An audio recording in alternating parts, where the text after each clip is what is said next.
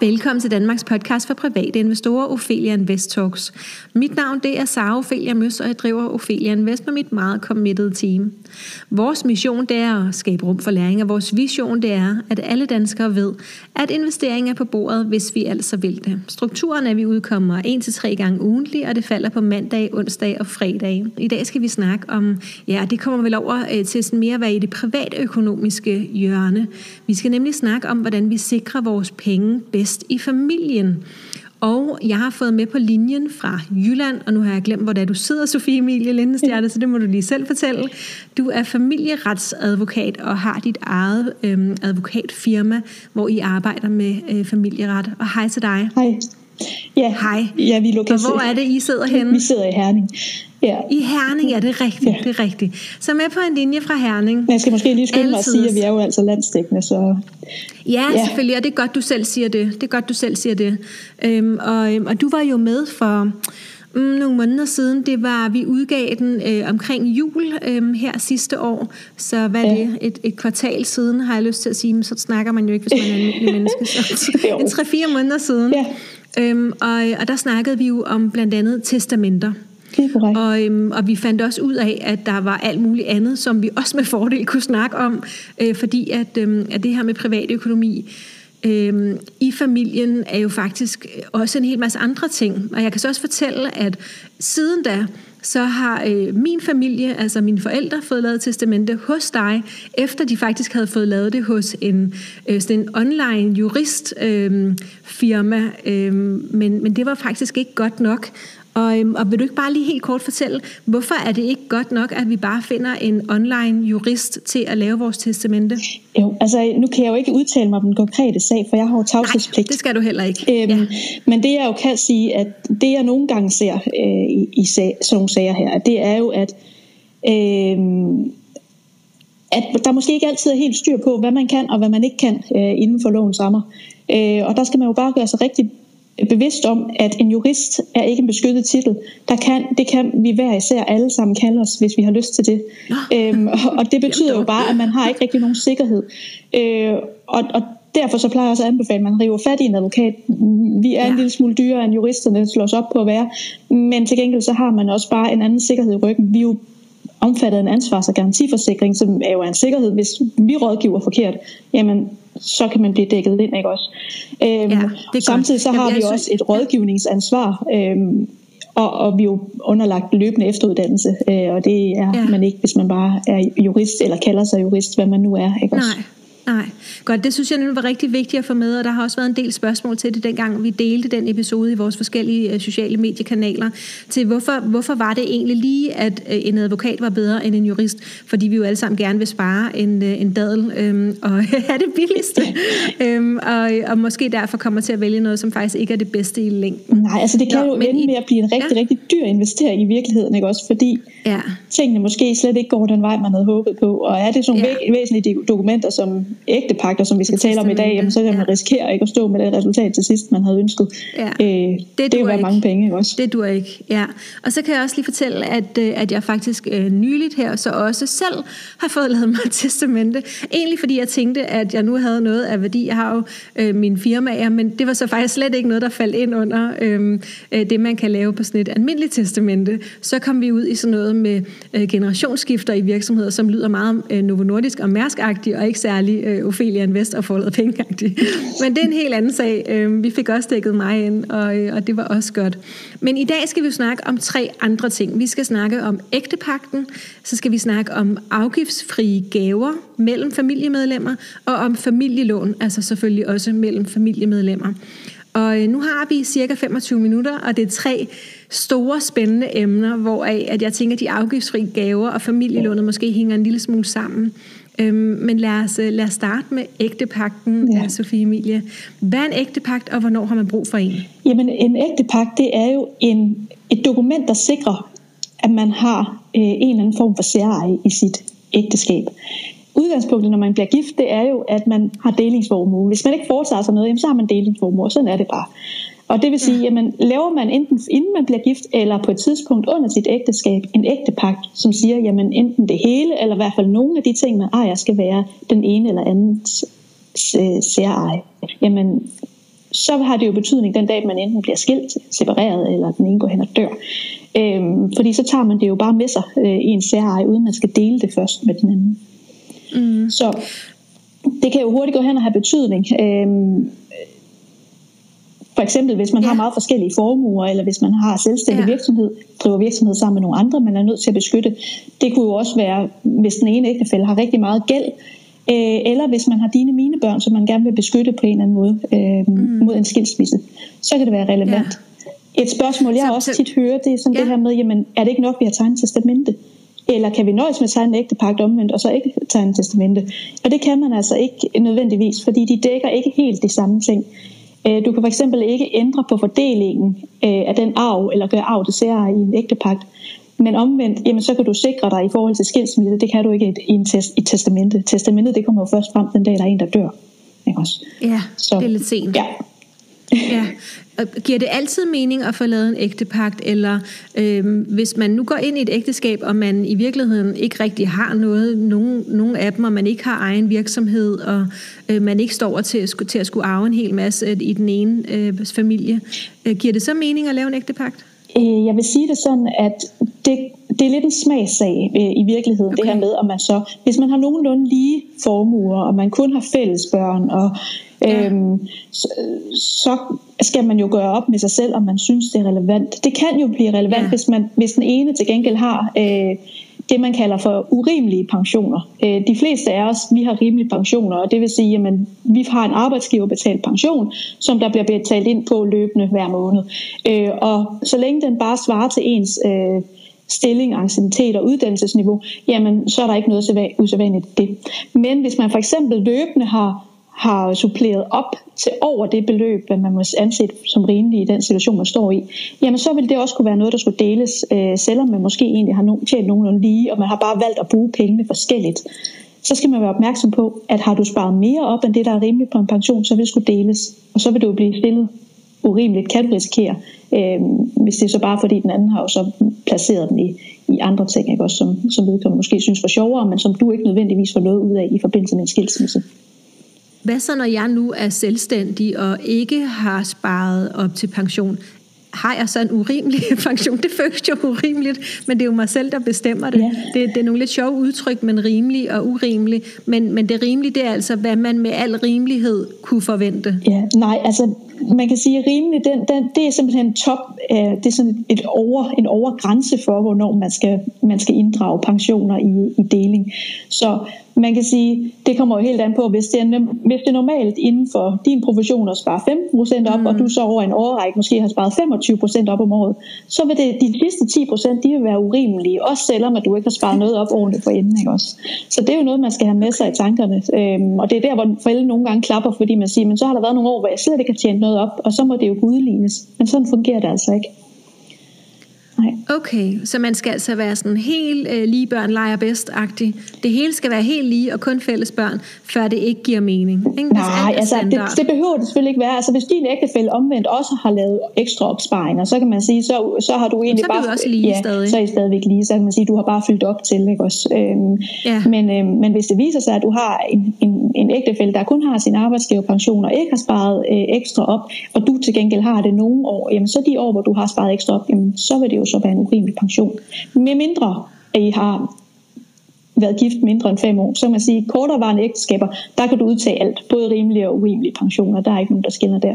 Men så snart du kommer okay. over den grænse. Jeg kan, jeg kan høre, jeg allerede, jeg har jo også nogle flere spørgsmål, jeg kan høre, at jeg allerede bliver lidt forvirret og, og får lyst til at sige, Nå, men er det så altid smart lige at snakke med en advokat, men hvad koster det øhm, at, at, at lige få afdækket, om det er et behov, man, man har som par? Altså, så hvis, man, hvis vi nu ringede til dig og sagde, Nå, men øh, mig og min kæreste, som skal giftes. Jeg har ikke nogen kæreste, jeg skal giftes, men, men mig og min fiktive mand, øh, vi skal giftes, øh, og vi overvejer, om det er det rigtige for os at oprette en ægte pagt. Hvad koster så at få et svar på det? Altså, jeg plejer ikke at tage noget for en indledende snak. Jeg, min telefon er altid øh, tilgængelig for folk. Øh, så, så man kan sige, det er jo først, hvis vi, hvis vi vurderer, at der er noget, hvis vi, vi skal, skal gå videre en. med. Ikke også? Altså, så, okay, ja. så man kan altid få hjælp til at afdække, i hvert fald hos dig. Ja, det er selvfølgelig for, forskelligt fra advokat til advokat. Advokater, de ja, bestemmer jamen, det selv også, det hos dig. Øh, lad, lad os tage de sidste spørgsmål her til det. Så kan man gøre alt til særeje, og hvilke særeje-typer findes der? Ja, Altså i princippet kan du gøre alt, hvad du ejer til, til særeje. I skal selvfølgelig være enige om det. I skal begge to indgå den her ægtepagt. Hvad betyder det særeje? Jamen det betyder, at jamen, bliver man skilt eller mm. separeret, jamen, dør den ene, jamen så udtager man det uden, at man skal dele det med den anden først. Øhm, og det kan jo have en stor betydning, fordi normalt, eksempel? hvis det er delingsformue, så, så opgør man, hvad har man øh, af plus, når man har trukket alt gæld fra, og så siger man, jamen så halvdelen af det, du har til overs, øh, det skal du så dele med den anden ægtefælde. Har den anden ægtefælde så gæld, fordi gæld, det, det deler vi jo som sagt ikke. Men så er det kun dig, der skal aflevere halvdelen til din, til din ægtefælde, når I går fra hinanden, ikke også? Øh, og det er selvfølgelig ikke så romantisk at snakke om, men det er altså bare rigtig vigtigt, at man får taget stilling til det her, mens man stadigvæk er på god fod. Fordi når først ja. Det knager, så er det svært at få, få den anden med på, at man skal, at man skal stille anderledes, ikke også? Øhm, ja. Og der er der er egentlig mange forskellige former for CRI. Man kan en, der, der er ret meget fleksibilitet i forhold til, hvordan man kan sætte det sammen. Men de mest almindelige, det er fuldstændig CRI, som vil sige, at det er altid CRI, både et skilsmisse og hvis den ene skulle gå hen kan og dø. Kan du komme med et eksempel i stedet for? Ja, jamen fuldstændig CRI, det vil sige, at man, jeg skal ikke dele med dig, hverken hvis, jeg bliver, hvis vi bliver skilt, eller hvis øh, en af os går hen og dør. Så kan man også have skilsmisseserie. Det er kun serie, hvis, det, hvis vi bliver skilt. Men til gengæld så bliver det til delingsformue, hvis, hvis en af os dør. Så det vil sige, så skal man aflevere halvdelen af det, man ejer bedød, men ikke hvis man bliver uvenner og går for hinanden. Øh, men og den kan man, man også have lyst til, Hvorfor skulle man have lyst til at have særeje, hvis man alligevel er død? Jo, men det har jo betydning den dag, at der skal, man skal tage stilling til, hvad falder der i arv. Øh, fordi ah. det, det, man gør først, når man dør, det er, jamen først så skal man have delt øh, boslåderne, og det kalder man det. Og det er simpelthen, hvor hver ægtefælle skal give halvdelen af det, man ejer, når man har trukket gælden fra til den anden ægtefælle. Og det gør begge ægtefæller med død. Også, øh, som man siger, i princippet så er det jo boet og den længst levende, men det er sådan, det fungerer. Og så først, når man har lavet den øvelse, ved man, hvad er der så tilbage i arv efter den, der er død. Mm. Øhm, og ved så, hvordan den så skal fordeles. Og det kan jo hurtigt blive så mange penge, der ryger til ægtefælden, hvis den, ægtefælden både skal have øh, boslået og skal have arv efterfølgende også. Okay. Ja. Så, så særeje, det er altså, at man så ikke... Særeje ved øh, både skilsmisse og død betyder, at øh, min øh, ægtefælle får natter, lige meget hvad der sker, øh, fordi det hele går til mine øh, kommende arvinger. Øh, nej, altså det betyder ikke, at han får ingenting. Det betyder, at du skal ikke først dele med ham. Øh, du skal ikke udrede boslået. Din ægtefælle vil stadigvæk være berettiget til, nogen, til en, mindst en fjerdedel af arven efter dig, og det er ægtefæller okay. bare. Det kan man ikke afskrive dem fra. Men, Hvorfor er det sådan? Hvad sagde du? Hvorfor skal de have en fjerdedel? Hvorfor er det, hvorfor er det sådan? Hvorfor skal de have en fjerdedel? Jamen det er simpelthen det er sådan, loven er skruet sammen. Det, det står bare i loven, at jamen, ægtefælder de okay. har ret til ægtefældens tvangsarv. Ikke også? Og det er den her fjerdedel okay. af, hvad der falder i arv. Så hvis man skal udenom dem, så skal man slet ikke blive gift. Eller så skal man håbe på, at ægtefælden er, er i rigtig godt humør den dag, der falder arv, og, og frasiger sig enhver arv. Det kan man selvfølgelig gøre. Men, øh, okay, det må man gerne. Men øh, ja, det er altså en ret, okay. de har. Ja, okay. Øhm, og hvad koster det så at oprette en ægtepagt? Jamen, øh, jeg plejer at tage 4.500 for det, og det er jo igen, det varierer jo fra advokatkontor til advokatkontor. Jeg plejer at tage 4.500, fordi jeg har den holdning, at det skal være tilgængeligt for så vidt muligt alle. Og så skal man regne mm. med, så er der en tinglysningsafgift for ægtepagter, de skal tinglyses for at være gyldige. Sidst vi snakkede sammen, så snakkede vi om testamenter, de skulle få notaren, men ægtepagter, de skal tinglyses, og det koster 1750 kroner. Okay. Øh, og det er sådan en fast afgift, øh, som retten de Så det skal oveni lige meget, hvad man betaler hos advokaten? Ja, nemlig. Ja, okay. Godt. Øhm, så tænker jeg, at der måske nok kunne sidde nogen og have flere spørgsmål til ægtepakten. Øh, og hvis man så gerne vil ringe til dig eller skrive til dig, hvordan kommer man i kontakt med dig? Jamen, øh, man kan jo enten ringe til os øh, på ja. 20 73 81 14. Det er også den mulighed, at de kan finde os øh, enten på Instagram eller på, på Facebook. Vi har også en hjemmeside, øh, den hedder www.milaw, altså m i l a w.dk. Øh, og Godt. der kan de også finde vores øvrige kontaktoplysninger som mail og sådan. Okay. Så altså, der, er, der er rig mulighed for, at de kan komme i kontakt med os, og vi er jo tilgængelige. Ja, godt. Men altså, jeg vil så sige, fordi en ting, jeg ikke lige fik sagt, det er også det her, men nu fik, ja. snak, fik vi snakket om, hvis det hele det skulle være særeje. Der er jo også den mulighed, at man kan nøjes med at gøre dele af det til særeje. Ikke? Man kan godt nøjes med at gøre en, det, der kalder, det kaldes for en brøkdel særeje, eller et, et sum særeje. Så det vil sige, har man for eksempel et sommerhus, hvor man begge to har kastet nogle penge i, men hvor den ene har kastet mere ind til at starte med den anden, så er det også en mulighed, hvor man går ind og siger, jamen, så skal en brøkdel af, af sommerhuset så være dit særeje, eller en sum, mm. det vil så være en procentsats. Det man har betalt ekstra. Ja, det er også en mulighed. Ja, okay. Ja, og så selvfølgelig det, som du startede med, at øh, det kun for eksempel er, hvis man bliver skilt, at man har særeje, men hvor hvis man dør, så må ægtefælden godt få mere, ikke? Øh, jamen jeg tænker, at nu bliver det blandet sådan lidt sammen, fordi man kan sige, sumsæreje og brøkdelsæreje og fuldstændig ja, det var en ting. Ja, ja, det er ja, ja, det, det var særeje alt den tid, ikke også? Men det er klart, falder der af, jamen så er der jo, så, så er man, har man jo gjort bodelene op, og så er det jo det, der falder, og så er der jo øh, den mulighed, at, at, øh, at ægtefælden skal have mindst en fjerdedel, og måske mere. Ikke også? Mm, øhm, godt. Ja. Lad os hoppe videre til, øh, til de næste emner her. Øhm, jeg synes i hvert fald, at jeg fik en, en forståelse for, hvad ægtepagt er her. Jeg håber dig, der sidder og lytter med, at du også har fået en, en forståelse for det, øh, eller en fornemmelse måske. Øh, forståelse er så meget sagt. Men, eller så må de jo fat mig. Øh, det, ja, ja, ja, men jeg tænker, det er jo også derfor, det tager lang tid at blive advokat. Ikke? Der er rigtig mange ting, man skal huske at vide. Ja. ja, øh, vi skal snakke lidt om det her med afgiftsfri gaver og familielån. Øh, så afgiftsfri gaver, kan du ikke lige starte med at sige, øh, hvad er det? Jo, altså det er jo sådan, at ens nærmeste familie øh, kan man enten give gaver til, eller man kan få gaver fra, uden at man skal betale afgift eller skat af de her penge. Og det er jo sådan et beløb, der bliver reguleret hvert år, men i 2022, der hedder den 69.500 kroner øh, per forældre til hvert af de barn, børn, man nu måtte have. Så det er forældre til børn eller børn til forældre? Ja. Det er der, hvor man må give den? Man kan også gøre det i forhold til børnebørn. Øhm, man, det, det, grænsen gælder også i forhold til en, samlevers, øh, til en samlever, hvis man bare har boet sammen minimum to år på gavetidspunktet. Ægtefælder kan give ubegrænsede gaver beløbet det er noget mindre, hvis det er svigerbørn, man giver det til. Ikke også? Men, øh, så, men altså ens nærmeste kan man give gaver til. Øh, og det er, okay, jeg troede faktisk kun, det var forældre og, og børn, altså der er i begge retninger, men det lyder som om, at det nærmest er hele familien. Altså, og så er du lige svigerbørn også. Ja, man kan også godt give til svigerbørn. Den lyder på, jeg mener det er 24.300 kroner, den lyder her i 2022. Okay, så beløbene ændrer sig, ja. og så sagde du mellem ægtefælder, der var der ikke nogen grænse. Nej, men, Nej, men, men med samlever er der derimod ikke også. Øhm, så det skal man ja. være opmærksom på. Ja, okay. Øhm, og så, så man kan lige høre, fordi nu siger du, at det hedder afgiftsfri gaver. Ja. Men hvad er det for en afgift, som, altså hvis jeg nu gerne bare vil give penge til dig, eller du vil give penge til mig, og det er du jo velkommen til, jeg skal nok betale en afgift. øhm, hvad er det for nogle afgifter og skatter, som vi undgår, når vi giver pengegaver i familien, hvis vi holder os inden for grænserne? Ja. Jamen, udgangspunktet det er, jamen, når der falder arv, så skal man betale minimum 15% i arveafgift. Øh, og det gælder også ved gaver. Hvis man kommer over det her afgiftsfri beløb, så betaler man også 15% af alt, der kommer over det beløb. Øh, så man kan sige, det er jo en måde, man kan få sluset nogle penge ud i levende liv, se dem øh, gøre noget glæde og noget gavn, uden at der skal betales de her kedelige 15% af penge, som man jo allerede har betalt skat af en gang. Så det er simpelthen en mulighed for, at man kan ja, give dem videre til ens børn, i stedet for at de ender i statskassen, kan man sige.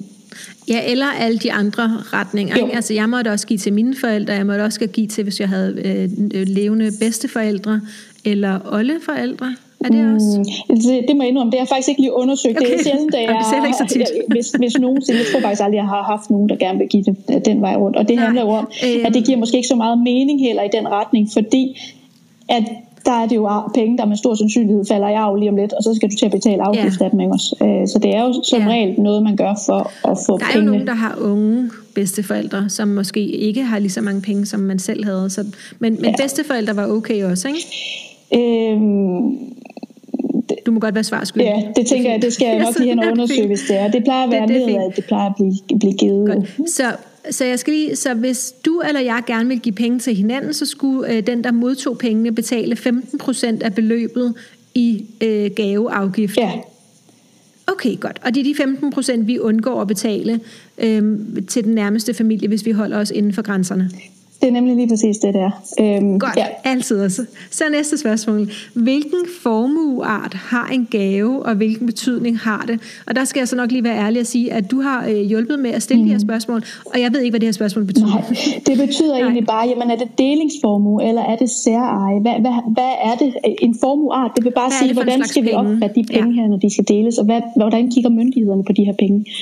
Øh, og udgangspunktet, når vi giver en gave, det er, at det er delingsformue. Det vil sige, det er penge, der skal deles med vores ægtefælde, hvis vi går fra hinanden, eller hvis vi på et tidspunkt får en ægtefælde, for det er ikke sikkert, at vi har en, når vi, når vi modtager gaven.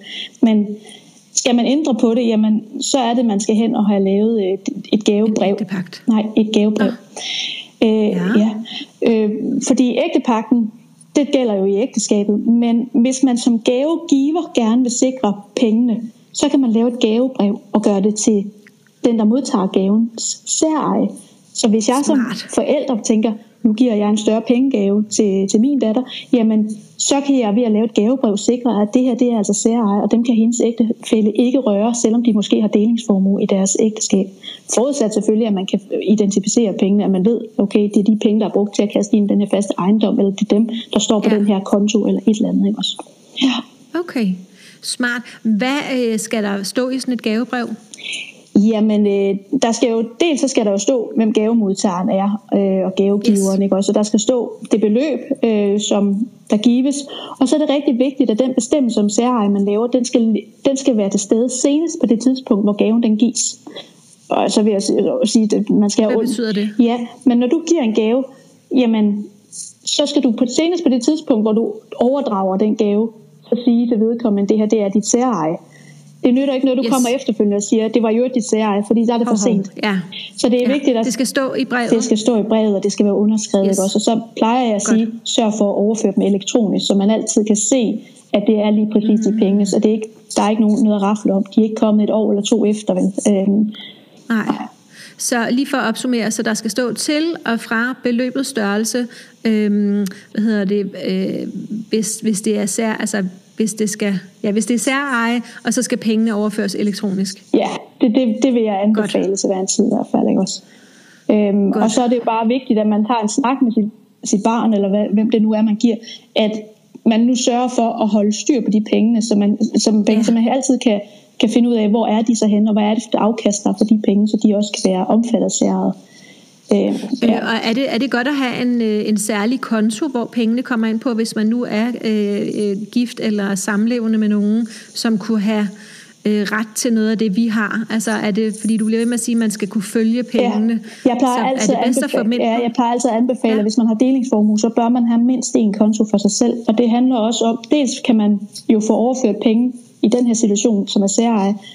Dem skal man så isolere, hvis man blander. Man må helst ikke blande dem sammen med andre delingsformuemidler, fordi så lige pludselig så er, det jo, så er der ikke nogen, der ved, hvad der Så har været. helt separat konto? Ja, men også af den årsag, at den dag, mm, den ene går hen og dør i et ægteskab, hvor man har delingsformue, så bliver kontiene altså lukket. De, del, de fælles konti, man er har. Ja, så, Ja. ja. så har man ikke adgang til noget. Så det er altså faktisk rigtig vigtigt, at man, Godt man har konto. noget at Ja. leve af i den periode. Ikke? Også der kan godt gå en rum Ja. tid, før den bliver åbnet igen. Hvad er en rumtid? Ja, det kommer jo helt an på, hvor hurtigt skifteretten de øh, agerer, hvor, altså, og, og den beha- bobehandler, der nu kommer på, enten en, Men en et år?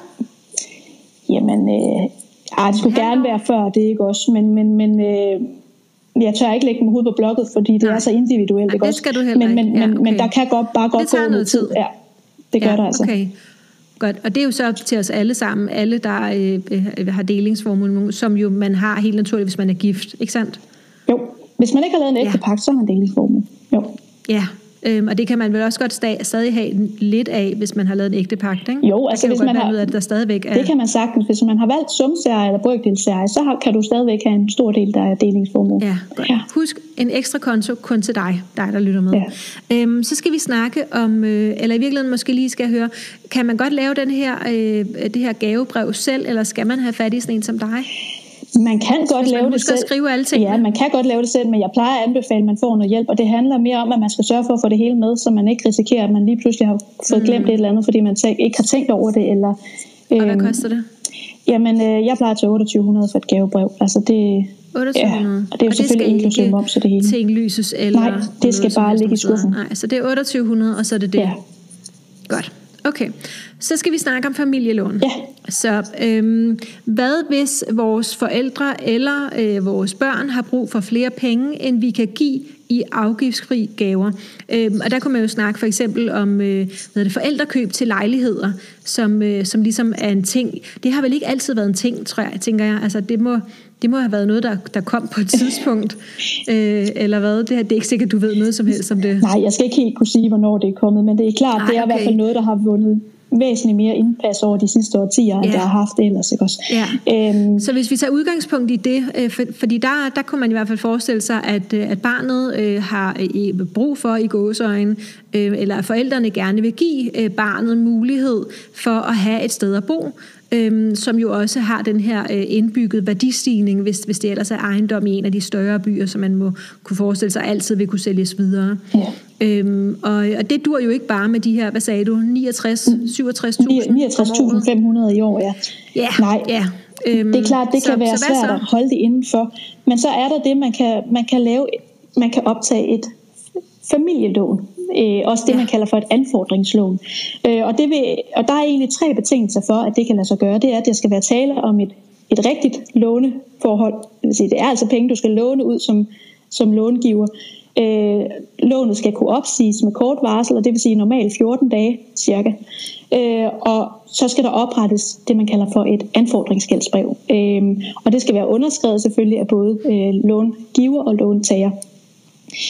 Øh, og på den måde, så kan man jo sige, men så kan du, hvis det er den nærmeste familie, så kan der være den finte i det, at du samtidig kan bruge nogle af de gaver, du ellers vil modtage til at, at afskrive det med. Ikke? Også, så, så kan man jo sådan ligesom, det er sådan, det fungerer i praksis.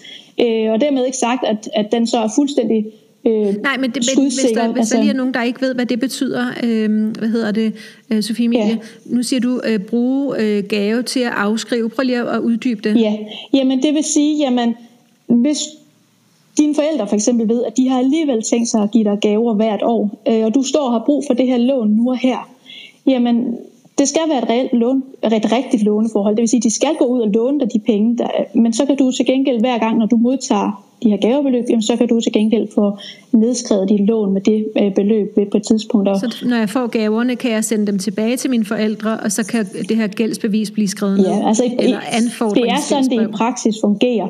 Øhm, og det er også det, jeg skulle til at sige. Det er jo ikke sådan, at, at jeg kan lægge hovedet på blokken og sige, at det kommer aldrig nogensinde til at, at kunne blive anfægtet i retten. Hvis, som det er bare sådan, at det er sådan, det foregår lige nu.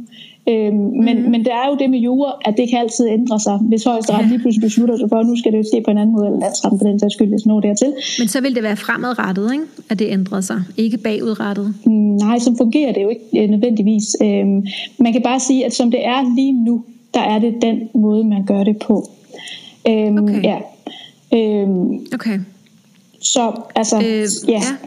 Man skal jo så bare være opmærksom på, at sådan et et familielån eller et anfordringslån, det har en forældelsesfrist efter 10 år, og det vil sige, at man, går man ud og tegner sådan et øh, lån, og er det ikke indbetalt eller udbetalt efter de 10 år, jamen så skal man enten sørge for at få lavet et nyt lån, altså få lånet fornyet inden for de 10 år, øhm, eller få det udbetalt, for ellers så bliver det beskattet. Så beskattes restgælden simpelthen derefter. Ah, okay. Øhm, okay, er der nogen, der opdager det? Altså tænker jeg, hvis, hvis du ved, øh, at forældrene bliver ved med at overføre gaven, og man bliver ved med at betale af, og nu er der gået 12 år, og øhm, altså... Ja, altså man kan sige sådan helt, øh, hvis man skal være helt på den rigtige side, så har man jo pligt til selv at indberette det, ikke også? Men ellers så er det jo sådan, at, jamen, at det bliver opdaget den dag, hvor skattemyndighederne kommer og undrer sig over de øh, beløb, der bliver ført frem og tilbage, og hvis I ikke kan fremlægge et gyldigt lånebevis, ikke også? Ja, okay, så hænger man ja. på den. Eller hvis forældrene dør, Ja, fordi der indfries restgælden at... jo også øh, ja. til betaling. Og det skal man også være ja. opmærksom på, at, øh, at holder forældrene ikke mange år endnu, jamen, så kan man lige pludselig stå med et lån, der skal indfries med meget, meget kort varsel. Og så må man jo finde ud af, hvad man gør, så, så gør, ikke også? Ja. Øhm, kan man komme udenom det på nogen måde? Øh, altså, man, det, det er vel vigtigt at sørge for, at det er, kan, kan, er det begge forældre, der står på sådan et familielån, eller er det typisk kun den ene forælder? Jamen, Hvis tænker, øh, det, så er der i hvert fald noget der. Ikke? Jo, det, det er jo... I praksis må man jo se, at man kan finde en pragmatisk løsning på det, øh, tænker jeg, i forhold til... Øh, ja. ja. Men, men altså, der er... Men, men altså, skal man se helt, øh, helt sort på hvidt på det, jamen, så skal man jo betale det ud, ikke også? Altså, ja. Øh, ja. Okay. Men, men altså... Godt. Øh, og så skal man jo være opmærksom på, at, at det her med den form for afdrag, det, det er altså kun, øh, hvis det er helt nære familiemedlemmer i lige linje. Det vil sige, det er altså ikke ens nevø eller ens øh, niæse, man kan gøre det i forhold til, hvis man yder dem et lån. Nej. Øhm, Nej. Så ja. Så det er kun forældre og børn imellem? Ja, og, og gør man det så sådan, jamen så skal, man sørge, så skal långiver samtidig sørge for hvert år at få skrevet det på lånebeviset, hvad der er afdraget, hvad hovedstolen er, altså hvad der er tilbage af gælden, ikke også? Og, og så selvfølgelig underskrive det og datere øh, den, der er sket, ikke også? Så det er altså noget, man løbende skal holde øje med og opdatere. Øhm, og så til gengæld, så fungerer det her lånedokument jo så som dokumentation i forhold til skat eller øh, skifteretten, hvis det er det, man kommer til. Ikke også? Så, man, så de kan se, at det er rigtigt. Der er et helt reelt lån. Ja. ja som bliver betalt, altså er afdraget på osv. Ja. Så hvad synes du er det vigtigste, vi skal tage med os fra den her snak om, øhm, om ægtepagter, afgiftsfri gaver og familielån, som jo alt sammen ligesom handler om penge i familien, som vi enten gerne vil sikre eller dele? Ja. Jeg tænker, at det vigtigste det er, at vi tænker os rigtig, rigtig godt om, øh, mens alting er godt. Øh, fordi Ja. Vi kan sikre os øh, ved at handle i tide. Altså det, det er sådan ligesom den gamle Mærsk sagde, øh, rettidig omhu. Ikke også? Øhm, ja. Så længe vi sørger for at handle, mens alting er godt, fordi så går det også den dag, hvor det ikke øh, er så godt. Øhm, ja. så, så det er simpelthen et spørgsmål om at tage de her svære snakke, selvom de ikke er så rare at snakke om, og når man bliver gift, så tror man jo, at øh, selvfølgelig at det her det er til døden og skiller. Sagen er jo bare den, at det er bare ikke sådan mange ægteskaber, de ender i dag. Nej, men, men også selvom at, at det er døden, der skiller en, så kan der jo stadigvæk have været fornuftigt at lave en ægtepagt, af forskellige årsager, som vi var inde på i starten. Ikke? Det kan så selv hvis alt går rigtig dejligt, og øh, vi er sammen i, i 100 år og så videre, øh, og det kun er døden, der skiller os, så kan der jo stadigvæk være noget, som er værd at have, have været opmærksom på. Ja. Tusind tak, fordi at du ville være med igen, Sofie Emilie. Jeg er sikker på, at det ikke bliver aller sidste gang. Mm. Øhm, ja, og vil du ikke lige gentage, hvordan det er, at vi kan komme i kontakt med dig, hvis vi er blevet inspireret til at lære mere, eller jo. Øh, måske sikre os? I er meget, meget velkommen til at kontakte mig på telefonen øh, 20 73 81 14. Øh, det er næsten det nemmeste. Og ellers så må I gerne sende mig en mail. Øh, jeg svarer løbende på mails. Øh, jeg plejer at gå hjem min mail hver dag, så jeg skal nok vende tilbage. Øh, og I kan jo... Ja, gå ind på min hjemmeside og find den, tænker jeg. Okay, ind godt. på milav.dk. Ja. Øhm, M-I-L-A-W.dk. Ja. Øh, godt. Ej, det kan også være, at jeg bare skal sige mailen her. Den, den hedder nemlig bare mail øhm, Altid, så fik vi ja, den med os. Så, øhm, ja. Tusind tak, fordi du ville være med, Sofie Emilie. Det var så lidt, og tak for det. Og dig der, selvfølgelig, dig der sidder og lytter med, du kan følge Ophelia Invest på Facebook, Instagram, YouTube og LinkedIn. Du er meget velkommen til at give os en rating, hvor du hører din podcast. Hvis du sender en lille kommentar ind også, så bliver vi så glade. Øh, hvis du vil lære at investere, har vi et helt nyt online-kursus, som er rigtig populært. Det koster 1.500 kroner, og så lærer du alt fra A til Z, inklusiv at lægge en plan for dine penge, som altså ikke lige handler om det, vi har snakket om i dag. Hvis du vil spare med andre private investorer, så kan du blandt andet gøre det i Aktieklubben Danmark, hvor der sidder 20.000 private investorer og snakker sammen. Og så er der bare tilbage at sige tusind tak, fordi du lyttede med.